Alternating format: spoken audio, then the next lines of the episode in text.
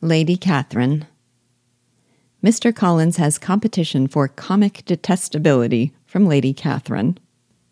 While Maria and Sir William approach Rosings in awed terror, Elizabeth is calm because, quote, she had heard nothing of Lady Catherine that spoke her awful from any extraordinary talents or miraculous virtue, and the mere stateliness of money or rank she thought she could witness without trepidation.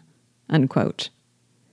Our introduction to Lady Catherine confirms Elizabeth's impression of her as possessing all the pompousness of rank and money with little talent or virtue to back it up. And it does so hilariously. Amidst her interrogation of and condescension toward Elizabeth and her improper upbringing, Lady Catherine finds occasion to boast of a great accomplishment of her own. And what accomplishment is that? She has successfully recommended people. Quote, it is wonderful how many families I have been the means of supplying in that way. I am always glad to get a young person well placed out. Four nieces of Mrs. Jenkinson are most delightfully situated through my means, and it was but the other day that I recommended another young person who was merely accidentally mentioned to me, and the family are quite delighted with her. Mrs. Collins, did I tell you of Lady Metcalfe's calling yesterday to thank me? She finds Miss Pope a treasure. Lady Catherine, said she, you have given me a treasure. Unquote. Such a grandiose speech for so trivial an achievement. Not only did she simply recommend someone, she recommended someone she didn't even know. There was a line that made me laugh out loud after I went back to verify a few times that I had read it right. When they prepare to depart, it says, quote, The party then gathered round the fire to hear Lady Catherine determine what weather they were to have on the morrow. From these instructions, they were summoned by the arrival of the coach. Unquote.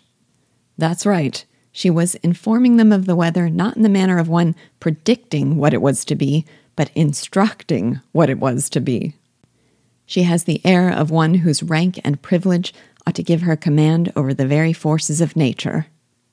Similarly, Elizabeth observes that though Lady Catherine has no official position in the commission of the peace of her county, she was a most active magistrate in her own parish, the minutest concerns of which were carried to her by Mr. Collins. Here, too, she behaves as if her whims ought to exercise sway over reality. We are told that, quote, whenever any of the cottagers were disposed to be quarrelsome, discontented, or too poor, she sallied forth into the village to settle their differences, silence their complaints, and scold them into harmony and plenty. Unquote. But could there be a more vacuous boast than this one? Quote, there are few people in England, I suppose, who have more true enjoyment of music than myself, or a better natural taste. If I had ever learnt, I should have been a great proficient. And so would Anne, if her health had allowed her to apply. Unquote. She can confidently claim talents in areas she has never even so much as tried. Mr. Collins and Lady Catherine really do deserve each other.